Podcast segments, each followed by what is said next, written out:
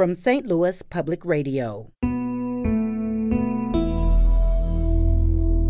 This is St. Louis on the Air. So we, we maintain that family tie. So I guess in a way it's a self-fulfilling strength hmm. that we don't leave because family's here. And if we do leave, we come back because family's here. Your favorite St. Louis neighborhood is here to stay, and author Lynn Marie Alexander explained what keeps it and its people together. That goes back to the cultural differences and um, different ways that families were managed, for example, different ways of, of cooking, different ways of, of just thinking in some in some aspects. And they didn't want their their daughter or their son to get mixed up with the other. Hmm. But again, you go to church together, you go to um, social functions together, and you eventually realize they're just people. I'm Sarah Fenske, and this is St. Louis on the Air.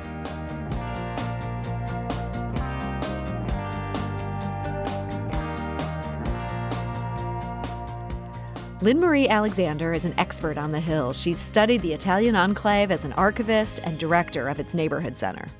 She's also a third generation resident. She lives in the same house her grandparents lived in, and her mother as well. Her new coffee table book brings all of that personal and professional expertise to bear. It's called The Hill, St. Louis's Italian American neighborhood. And joining us today to talk about it is author Lynn Marie Alexander. Lynn Marie, welcome to the show. Good afternoon. Thank you for having me. So, you write in your book that a common sentiment on the Hill is that it can be annoying to live there because everybody knows your business. Does that uh, remain true even today? yeah, yes, it does. yes, it does. But you're you're you're missing the second part to that sentiment is that it's also a wonderful place to live because everybody knows your business. so when when someone gets into trouble in any way, shape, or form, um, the community really does rally around and and raise money or um, help out. You know, if it, if the house needs help or, or whatever the need is, the community really rallies around it. So so yes, it can be annoying. Um, it, it teaches us our social graces that we should be careful to um, not gossip. and but also remind us to be charitable and good to our neighbors. So tell me this I mean, this idea of everybody knowing each other's business, people going back generations like you do, is the Hill today still majority Italian? We're, we're losing the majority status. We have a lot of people who are just as passionate about the Hill as we are, but are not of Italian descent. Mm-hmm. Um, so they, they contribute to the community just in a different way than than those with firm family roots in the in the neighborhood. But there still are so many Italians there, even if you're losing your majority status. I mean, it's it's hard for me to think of another neighborhood in St. Louis that has kept those, you know, those roots go back more than 100 years and they're still so strong today. Why do you think that's the case on the Hill and not so many of these other neighborhoods that have become much more diluted by outsiders? Um, I think part of it is because we tend to stay. I guess maybe we mm. recognize a good thing when we when we have it, but the idea that that we are are related by blood, um, and it makes us want to stay with family. So we we maintain that family tie. So I guess in a way, it's a self fulfilling strength. Hmm. That we don't leave because family's here. And if we do leave, we come back because family's here. I love that. And so many people love the Hill. We asked our listeners for their favorite memory of the Hill. We got some great ones through our St. Louis on the Air Facebook page as well as on our Twitter.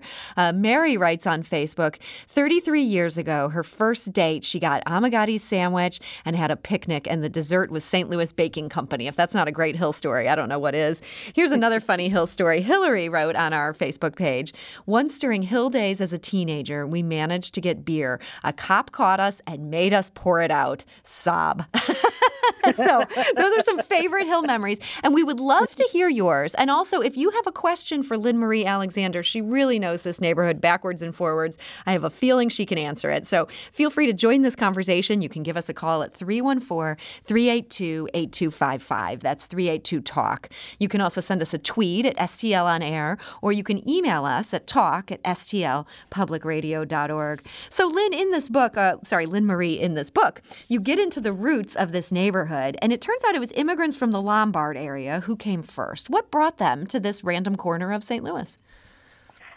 the there were um, uh, the mining companies and the um, the clay the clay mining companies went out throughout Europe to to look for um, people with mining skills, and and and in that sense, our neighborhood is not different than many other um, ethnic neighborhoods across the country, where you get one small group that comes in, and then they start to send for their relatives and their village mates mm. as well. And so, so that's that's really why it turned out to be a concentration um, initially of the Lombards coming from around the, the villages around Milan. So not all from the same villages. In fact, our church has five bells, and four of the bells are from are donated in memory of the, the villages from which they came um, in the Lombard region. Hmm. And and so the um, the oh I sorry go on what was the rest part of the question? Oh yeah no you actually answered it. My bell. yeah, you answered it perfectly. These these uh, residents of Lombardy came here, and what's interesting yes. in, in your book is you explain that then there was almost a second wave, but these were Sicilians, and an outsider like me might think of this as oh these are all Italians. That is not at all how it was perceived within this neighborhood. Well, exactly. And in terms of just geography, you can't get much farther apart um, in terms of geography, culture, um, diet, language than you do from the Lombard region to the Sicilian region. So the Sicilians are, of course, uh, in in a, they're Mediterranean, and the Lombards tend to be a little bit more sort of Germanic, Celtic. And so as a result, they didn't speak the same language, they didn't have the same diet, and you you mush these two people together under a unified, a newly unified country called Italy, and they're going to have a hard time getting along at first. Hmm. It was interesting to read in this book. You talked about the idea of a mixed marriage. And what you're talking about there is a Sicilian marrying somebody from the Lombardy region. This was this yes. was heavily frowned upon. Yes, it was. It was. Again, that goes back to the cultural differences and um, different ways that families were managed. For example, different ways of, of cooking, different ways of, of just thinking in some in some aspects. And they they felt that initially the other they were they were they saw each other as the other and they didn't want their their daughter or their son to get mixed up with the other hmm. but again, you go to church together, you go to um, social functions together, and you eventually realize they're just people, you know. So the idea of the other did did really get diluted once, especially once um, people started intermarrying between the different cultures. So that intermarriage did happen. To this day, uh, do uh, lifers like yourself do you have a clear sense of who's a Sicilian and who's from Lombardy? No, not really. I mean, we joke about it. But if push came to shove, if I were to say I won't do business with that person because they're Sicilian, no, okay. that's not the case at all. And in fact, um, actually, if you'll notice that that the partnership here is between myself and I am Lombard and Joe Di Gregorio, who is Sicilian. So we managed to, to do just fine. Um, he wrote the foreword and helped helped structure the book. So we managed to do just fine. so this book is a testament. These two halves of Italy have come together here in St. Louis. yes, exactly, exactly. so before I move on from this this question of these two different regions, there is something I'm just dying to talk to you about. I have never read about this anywhere else, and you you talk about this in your book. Um, and this is the idea that we talk about hill speak, this, this sort of Italian phrases that get tossed around. You say there are two different forms of hill speak: the pigeons and the hatchets. Walk me through what that is. okay. Well, it, it has to do with um, the way a non native speaker of the dialect hears the dialect. So, for example, uh, the Lombard dialect tends to be coo, has a lot of coo to it. That sounds like they're saying coo in the way that they pronounce their vowels. And so as a result, they became the pigeons. And the Sicilians tend to sort of chop their words a little bit. And so because they chop their words, they got the nickname hatchets. And, and again, that, that, that is, um, more along the line of teasing as, and, as opposed to actually really meaning something. But, you know, it's, um, it's one of the things that endears us to our character on the hill. That's great. Well, I loved hearing that explanation, and as you describe it, I can kind of hear those two different accents in my head. It's it's such a such a great way to describe it. One of the other questions I frequently hear when I take outsiders to the hill just to show them around, I always like to show them this was Yogi Berra's house, this was Joe Garagiola's house right down the street. Um, people who are not from St. Louis, they will say, "Well, why do the houses look like they look? These shotgun style houses that are so um, sort of small in the front and then they go back so long. And you get into this in your book. What was the original um, reason for that design? The, the, uh, it was a an economy design, and they were charged by the the, the street front width. So if you made your house narrow, you could make it long and still get a decent sized house. And it also then allowed you to build a one room and then a second room and a third room and a fourth room as you uh, earned money and as your family grew. So it gave the ability to move your house backward, if you will, uh, with each new room addition. Um, my own grandparents' home, the one that my mom lives in now, actually has two additions. It was two rooms and then a third room and then a fourth room was added on. Hmm. And and so that so that's that was the design. And when the, when it was kind of um, set in the plots that way, they stay that way. Hmm. It's interesting. Like now we're seeing such development in the Hill neighborhood. There are such bigger houses that are going in, and in some cases, much fancier than these original shotgun style. But they still keep a, a pretty narrow frontage. As you say in the book, once you're locked into that kind of plat, you're, you're pretty much stuck with it. Yes, unless you can get two plots side by side, which some people have managed to do, but um, rarely do they get three and definitely not four plots side by side for, for a big house. do you get a sense that with all the construction that's going on now, that the character of the neighborhood is really beginning to change? That is really a, a, an opinion in the eye of the beholder. Hmm. Um, some people believe that that change is good and that updating the housing is a good thing. Um, some people do get nostalgic for for the old shotgun houses, and there's an argument to be made on either side. And I'm not prepared to get involved in that argument.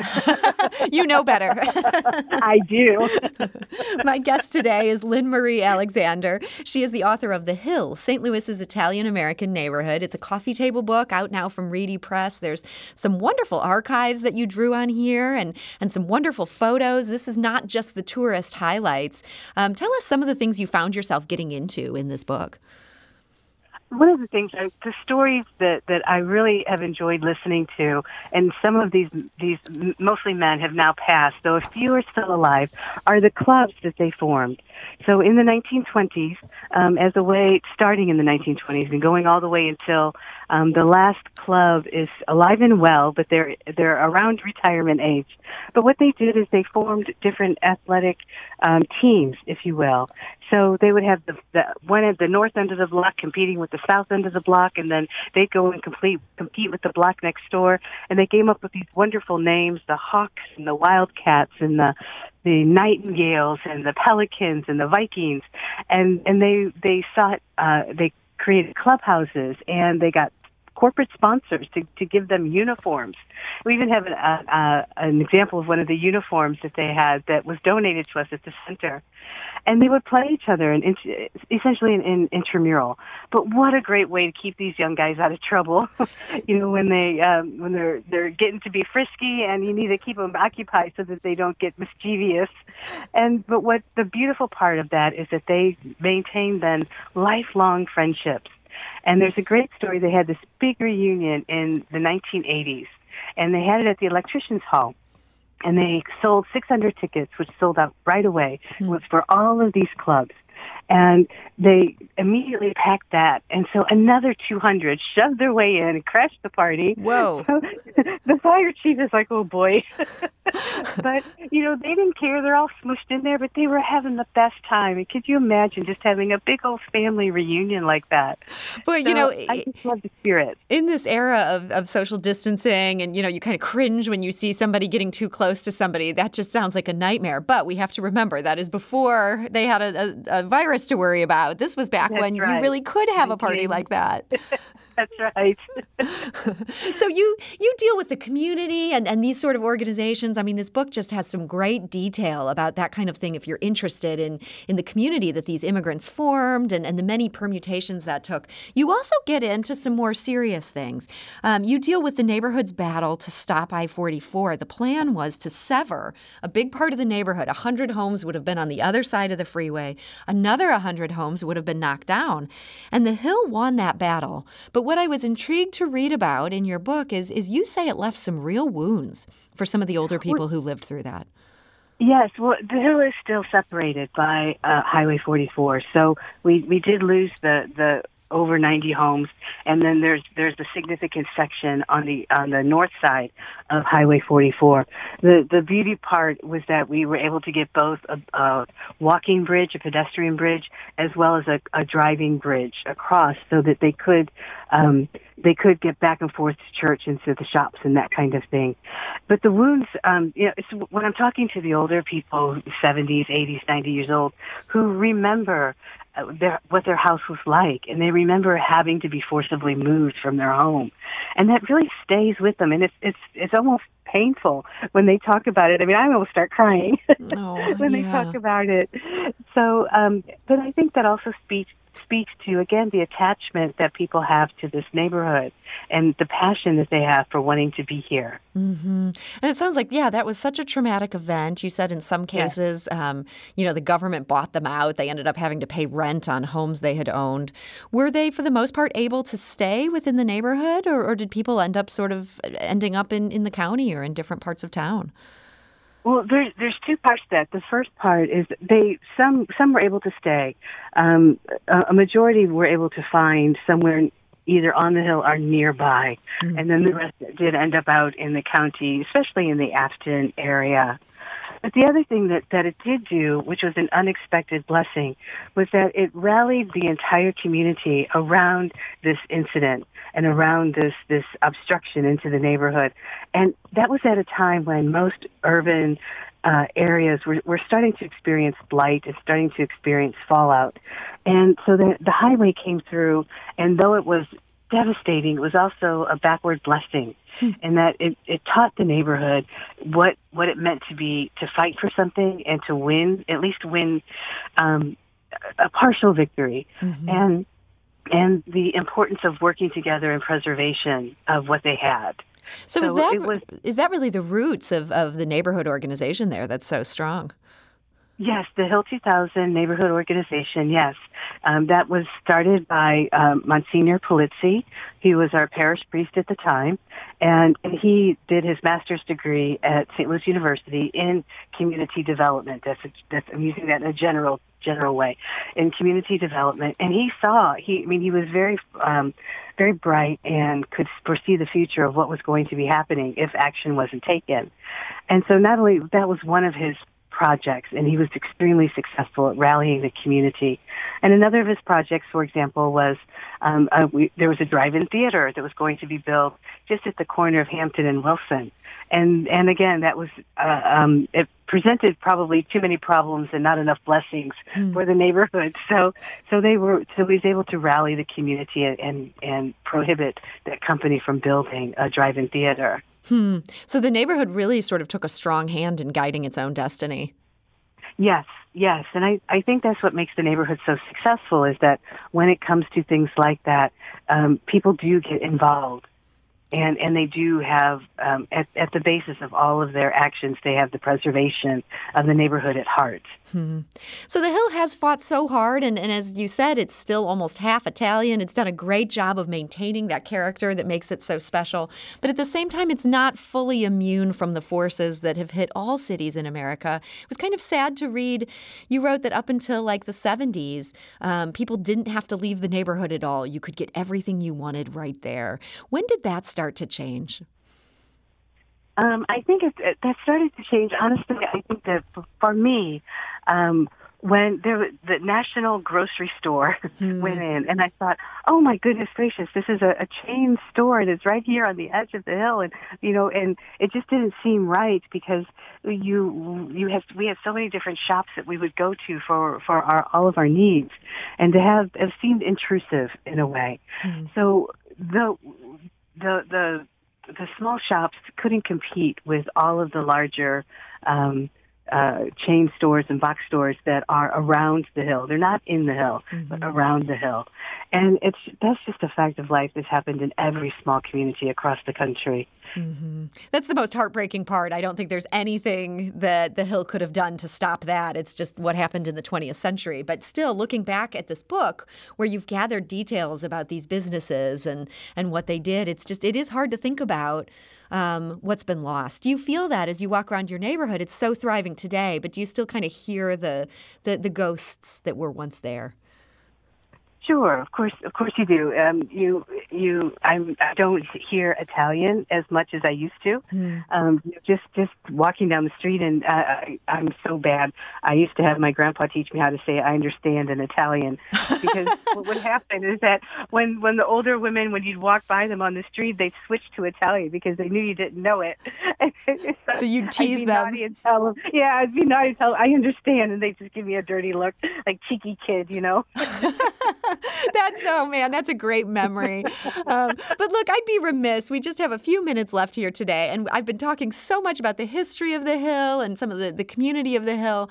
I've been ignoring the thing everybody loves most to talk about when it comes to the hill, and that is all these places to eat. We asked our listeners about this, and boy, people have so many favorites. Uh, Ian writes on Twitter he loves Gioia's Deli, Anthonino's for toasted raviolis, Gelato di Riso for gelato, Shaw Coffee. It has an old time cafe feel. Uh, Richard writes on Twitter a meatball sandwich from Adriana's. I dream about it still. Lynn Marie, I know this is a, a very impolitic question, but I've got to ask you what's your very favorite place to eat on the Hill? My very favorite place to eat is my mother's kitchen. Ah, that, that is okay. Now you're being political. What's a place you'd want to recommend to our listeners if they have just one meal on the hill? Where should well, they go? I cannot say that because as the director of the Hill Neighborhood Center, I get that question all the time. Yeah. And and I really can't choose one over the other. Um, all I can do is guide. Are you interested in pizza or salads or sandwiches or pasta, and then kind of help them in that direction. But I, I would, I would never say one over the other because they're all very, very good. That's like choosing your child, right? Right. so, in addition to all the restaurants in the Hill um, these days, which remain such a good visit, um, you know, whether you're getting dining out, uh, whether you're getting it to go during this pandemic, or um, you know, if you want to sit on a patio, uh, these places are still open. There's another place on the Hill that's relatively new that I think is well worth a visit. Can you tell us a bit about how Piazza Imo's came about? Oh, the, the piazza, yes. Um, it is uh, uh, across the street from the St. Ambrose Church on Wilson Avenue, and it was an em- it had been an empty space for as long as I can remember, and so several families and um, people with means and commitment to the community joined together, and they sourced the fountain from uh, Italy, so that the marble is actually from Italy. The fountain itself was carved there. It was brought in and, and installed by Italian craftsmen, hmm. and the the cobblestones and the benches and all all of that was um, donated and organized, and so it it became uh, it becomes almost like St. Ambrose in that St. Ambrose the, the entire community chipped in to build the new St. Ambrose after the first one burned, and so in this sense the entire community has the opportunity to fund the piazza as well as enjoy it and it, it is beautiful. It is just a beautiful place to go and to sit and enjoy. Uh, during the summer, have a have a nice um, gelato, and in the winter, have a nice cup of coffee. Mm-hmm. And it's just a great place to, to to enjoy. So I know you can't choose between these eating establishments, but it's fair to say that if people wanted to go visit St. Ambrose, which is such a lovely church and, and so yeah. important to this neighborhood, they could go there. They could go to the piazza, and from there, it sounds like there's there's any number of options where they could enjoy their time on the hill. Absolutely, yes. Yes, there are. And there's, there's quite a few fun shops as well. And they're, they're a nice delight and surprise. If you're going expecting just food, there's other places to visit um, that you might be able to take home a fun trinket. Well, there you go. That's a that's a great sales pitch and a great reminder um, to visit the Hill. Lynn Marie Alexander, I want to thank you so much for joining us today and, and sharing from your book. Thank you. St. Louis on the Air is a production of St. Louis Public Radio. Understanding starts here.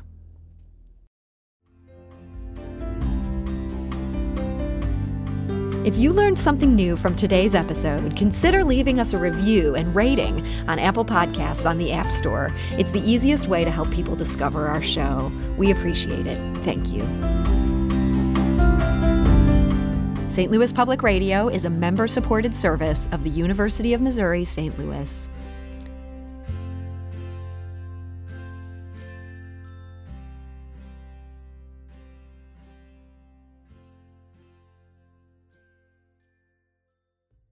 Support comes from the Missouri Forest Products Association, providing more than 41,000 jobs in the production of wood pallets, railroad ties, white oak barrels, hardwood floors, and more. Details at choosewood.com.